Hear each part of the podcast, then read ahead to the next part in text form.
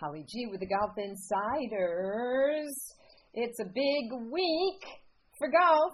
Our version of March Madness, the WGC match play event that begins today.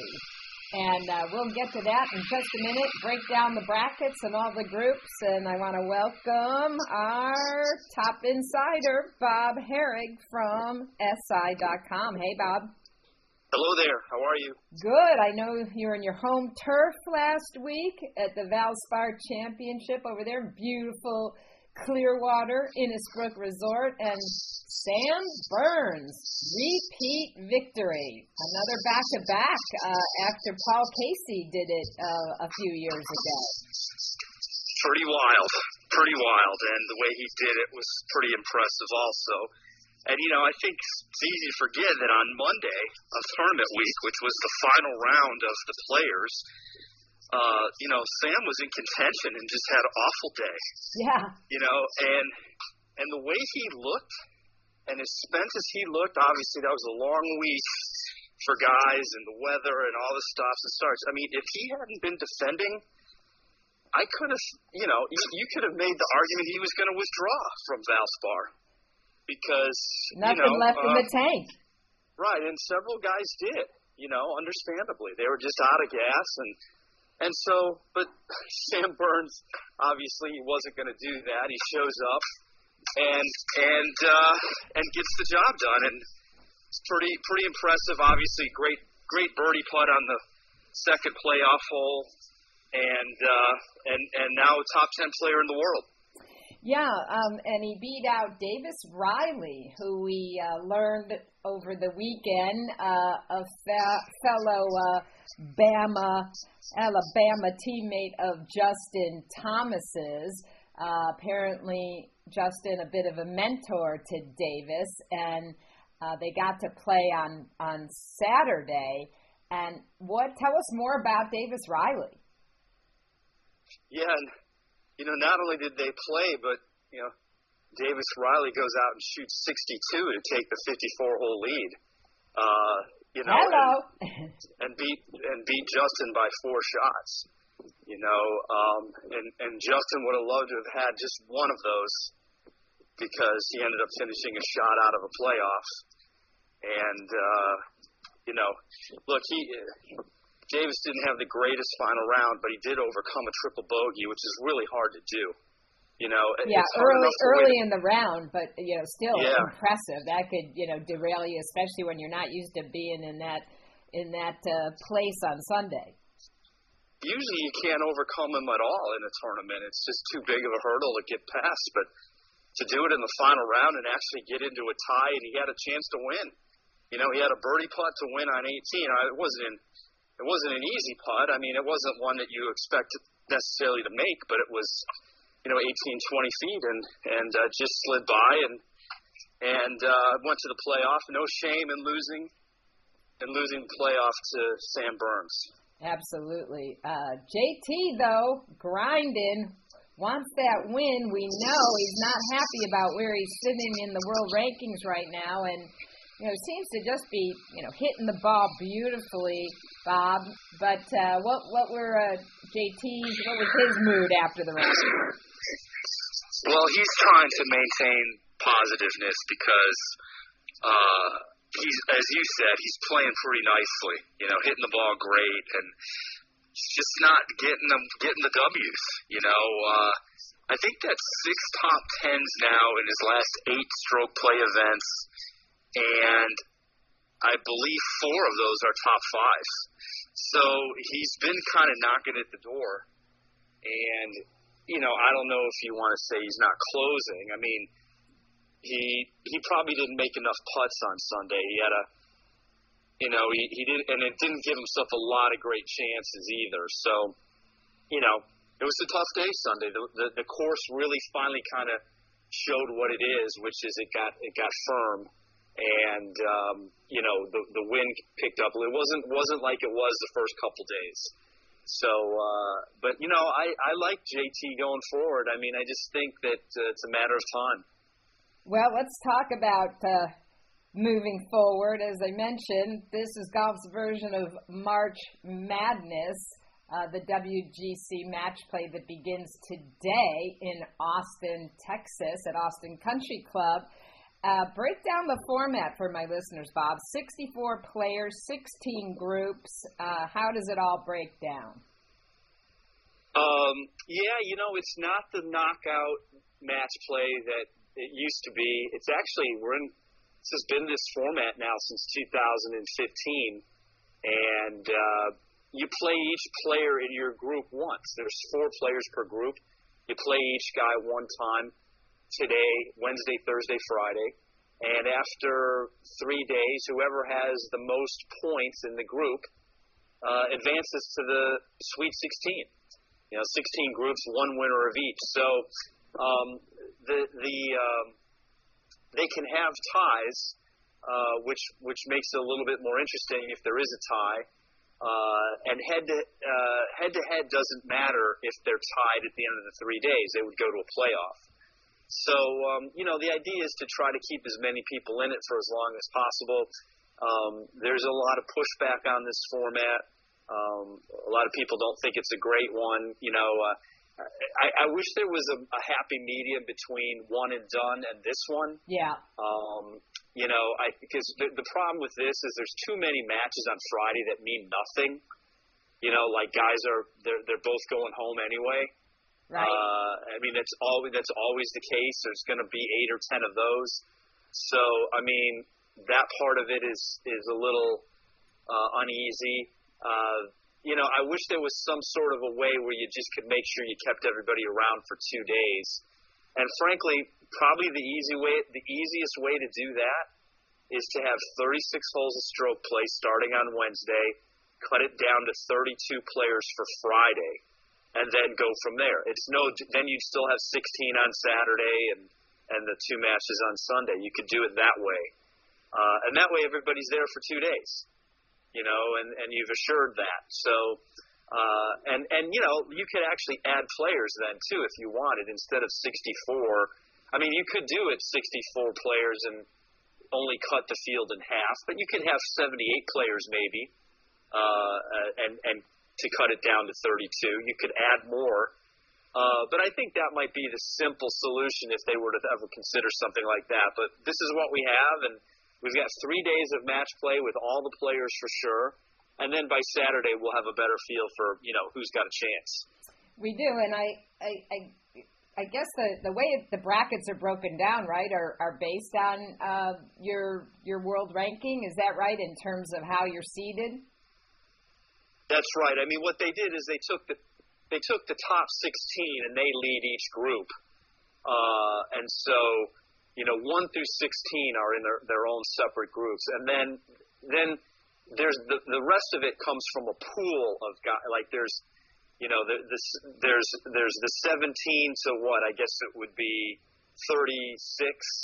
Those guys, any of those guys could get put with any player from that point. That's how they they that's how they break it down. And um, uh, so like the next sixteen guys are sort of jumbled up. And you know, in other words, if you're the 17th ranked player in the world, you could still be in, in the in the group with the 16th ranked player. Right. They don't just you know, it's it's it's a bit more random after that. But the if you think of it in terms of like A, B, C, and D players, yes, th- th- there's one of each in every group. Yeah, we break it down. We've got, of course, Jon Rahm, world number one, Collin Morikawa, number two, Viktor Hovland, number three, Patrick Cantlay, Top of Group 4, Scottie Scheffler. Top of 5, Justin Thomas. Top of 6, uh, Xander Schauffele. Top of Group 7, DJ Group 8, Bryson Group 9, Louis Oosthuizen at 10, and then it you know continues. Uh, Bryson DeChambeau. Let's talk about Bryson for a minute. He's back in the field, saying he has no expectations and revealing that he had a has or had a fractured bone in his left hand, Bob, and a torn labrum in his left hip. Yeah.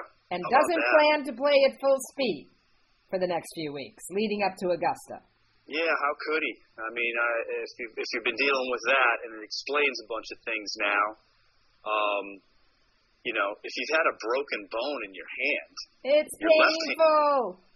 your left hand too. I mean, for a right-handed golfer, I mean, it doesn't work for either hand, but that one especially, that one's going to take the brunt of the pounding on downswing, uh, and then obviously a hip issue. Um, and no and the left and the left hip. Yeah, boot. no wonder he hasn't been playing. Yeah. You know, I mean, if, you know that that that's that's some serious stuff there. That's not easy to overcome. So, uh, you know, I, I I think now, you know, he said no expectations, and I don't think we should have any either. You know, I think it's now look match plays. Who knows? But in terms of being able to be competitive in two weeks at the Masters, I think he's got a long way to go.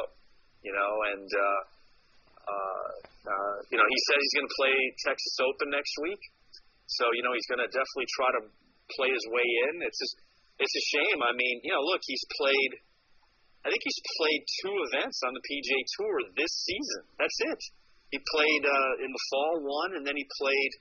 Um, he missed the cut at uh, the Farmers in late January, and here we are in late March.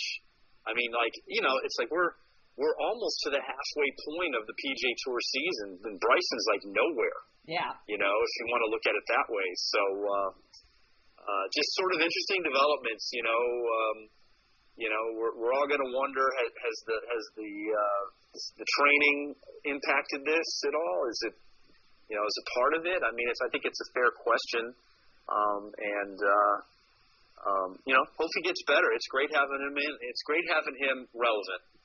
Speaking of missing in action, uh, we got the breaking news that Phil Mickelson will not be playing at the Masters. You wrote a piece on that today on SI.com, Bob. Um, this is a really shocking development. Yeah, I mean, I was starting to think this might be coming when he didn't enter the match play. Um, you know, and so, and because we don't know if he's suspended, uh, this is the speculation and conjecture that's out there. You're wait- if if they had just told us he's suspended, then we know okay he's not playing these tournaments. But because we don't know, you keep waiting. Okay, is he going to play the match play? Okay, now he's not playing the match play. So now you start to wonder, well, God, is he going to play the Masters? And sure enough, you know, it, it came down Monday. Um, I happen to just be kind of being a golf nerd and looking at the uh, at, at the Masters website, trying to look at the field, and I, I've been doing that every week anyway when they when they add or add somebody or whatever, and I just noticed that the number wasn't as high as it had been, and then, you, you scroll through and his name isn't on there, and it had been on there over the weekend. So you know, one thing leads to another, and all of a sudden, you know, it's it's become it, it's confirmed that he's not playing, and uh, I just think it leads to a lot more questions. You know, what's going on? Yeah, What's this, happening? this comes back again to probably the thorn in a lot of uh, our sides, the media, if you will, when uh, the commissioner uh, speaks about transparency, and you know this is one of those blatant uh, situations where they clearly are not. Yeah, I mean, this is this is you know, I, I just have never understood this this um, this mindset. Like, what what does it accomplish by not telling us? You know, I mean, because the problem is, is he very well might not be suspended, and he might be taking the time off on his own, but because they won't say, you can't know. If their policy was to announce suspensions, and they told us, nope, he's not suspended, well, then we know he's doing it himself. But because they they can't say he's not suspended, because then the next time someone comes along and is suspended, and they don't want to tell us that, then they can't. Then how do they answer that question? So what they've done is they put themselves in in a in a bind, and I think it's bad for the player. It's unfair to the player. Uh, What the the what's the we're all we're all you know adults here. If you're suspended, you're suspended. Why would you not tell the world that? And in, First in a of all, sport, fans have a right to know in a sport like this. absolutely, especially in one that it's all about self governance. Call Right. you know, I mean the rules and you know integrity. I, I- mean, you know, golf is steeped in that probably more so than any other sport. Exactly. Um, and uh, it, I mean, that to me, that's the greatest, probably the greatest point about this is we expect them to be, um, you know, truthful, honest. It's a game that's not officiated closely. Nobody can be watching you all the time, and we we expect them to follow the rules. So if they don't follow the rules, why don't they tell us? You know, if something comes, if something is amiss, like what what are you? Why would you hide this? Exactly. You know, I mean, and and then also, you know, the tour has entered into gambling. They they they are embracing it. They have gambling partners. You know, there are gambling aspects of this, like you know, the whole thing with with with one and done gambling pools or, sure. or having teams every week. And shouldn't shouldn't the consumer know if these guys are playing? Look, to me, gambling isn't as high up on the list of just the integrity and, and of knowing, but it is it is a part of this now, one that they've brought on. You know, I mean, and so um, I don't know. I just I just find the whole thing odd. Now we're now now we're gonna now the countdown will be on. Is he gonna play the PGA? Oh, by the way, he's the defending champion. You know, so like, uh, and and and look, you, you know, if Phil doesn't want to say anything himself, that's up to him but it would be nice to know that he is or is not suspended. Now, look, a, a PGA Tour suspension would not have to be honored by the Masters, but there's every belief that it would be in this case. There's, there's, they're too intertwined. So, you know, if if he had been suspended, you could make the leap that the Masters decided that they didn't want him to be part of the tournament because of that. They wouldn't necessarily tell us that but at least you could make that leap feasibly. Now we have no idea. There's all kinds of speculation. Oh, the Masters called them up and said, "Don't, don't come." Right. Would they really? Would they really do that? Maybe. You know. Um, and I don't know that they'd be forthcoming about it now. Uh, so uh, it's the whole thing's a mess. You know, obviously it's a mess of his own making, but yet I'm still not convinced that it's it's a mess that can't be overcome. You know, like in other words, if he wanted to play the Masters, uh, and he's not being allowed to, I'm, I just, I don't know. In my mind, I, I have to think, happen to think that that's taking it too far. Well, and then there's what would be the circus around it all, right, Bob? If he were to come back at Augusta. I get that too, um, and certainly that's probably a concern. But in 2010, I mean, could it go? Could it go beyond what Tiger went with in 2010 when he came back after five months away and all of that that went on, all the tabloid stuff? That was a worldwide story. Tiger. I don't think Phil is a worldwide story. He's a really big story in golf and a pretty big story in sports. Tiger was a story way beyond golf, as as all the tabloid headlines reminded us every day. And so he finally decides to come back, and it's at the Masters. You know, they dealt with it then. You know, I mean, so that's where like I'm, I just sort, I, I sort of have the this like, well, if they could do it then, why can't they do it now? What what would be the difference? I mean, you know, uh, yeah, you know, he'd probably he wouldn't even have to do a press conference. They, it's the easiest place to shield a player. We can't go in the champions locker room. True. Um, there's places that are restricted. Um, they could make it very. The, the Augusta people could make it very clear to the media. If you approach Phil, you're out of here. In other words, we no media. I mean, as as as drastic as that would be, they could do it. So, but to your point, it's very possible that they just decided we don't want this and they decided we're going to ask him not to come. Well, to be clear, the PGA Championship is run by the PGA of America, not the PGA Tour. So perhaps that would be, you know, a softer, gentler place to come back, Bob. I mean, not to mention as defending champion, what are your thoughts? And Yeah. does it make sense? Or is he Well, I mean- on a sabbatical for longer than we know? Yeah, I think again, this all goes back to if he wants to play, he should be allowed to play at that point. Um, unless they told us he's been suspended. And then, you know, the PGA of America is probably, the, you know, they, the, the PGA America and the Tour are, are much more collaborative than they used to be. Um, you know, all these organizations try to work together. And if, if he, and that's again goes back to our, our conversation about why don't you announce it? Then if, if he's been suspended, then the question is that let's say they suspended him for three months starting March 1st. Well, that would take him out of that possibly, you know, and the question could be asked. The question could be put to the PGA of America. Do you go along with the suspension? Do you not allow him to play? And they, they tell us yes or no, and then we all move on with our lives. If he's out for three months or whatever, then he's out. Instead of like if they're if they're trying to make it go away, it doesn't go away this way. Look at we're talking about it right now because we don't know. It's going to be written about. Exactly. I, I wrote I wrote about it twice in the last two days. You know, and there's a big tournament this week. So like you can't get this to go away. You know, and, it's, and it's, so it stirs the pot even more, and it, it's just a you know it's a little mind boggling of why uh, you know just again why it's such a big deal to cover it up.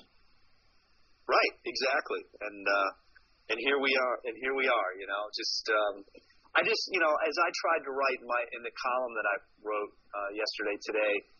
Um, I just find the whole thing kind of sad. I mean, the guy just won the PGA Championship at age 50 10 months ago.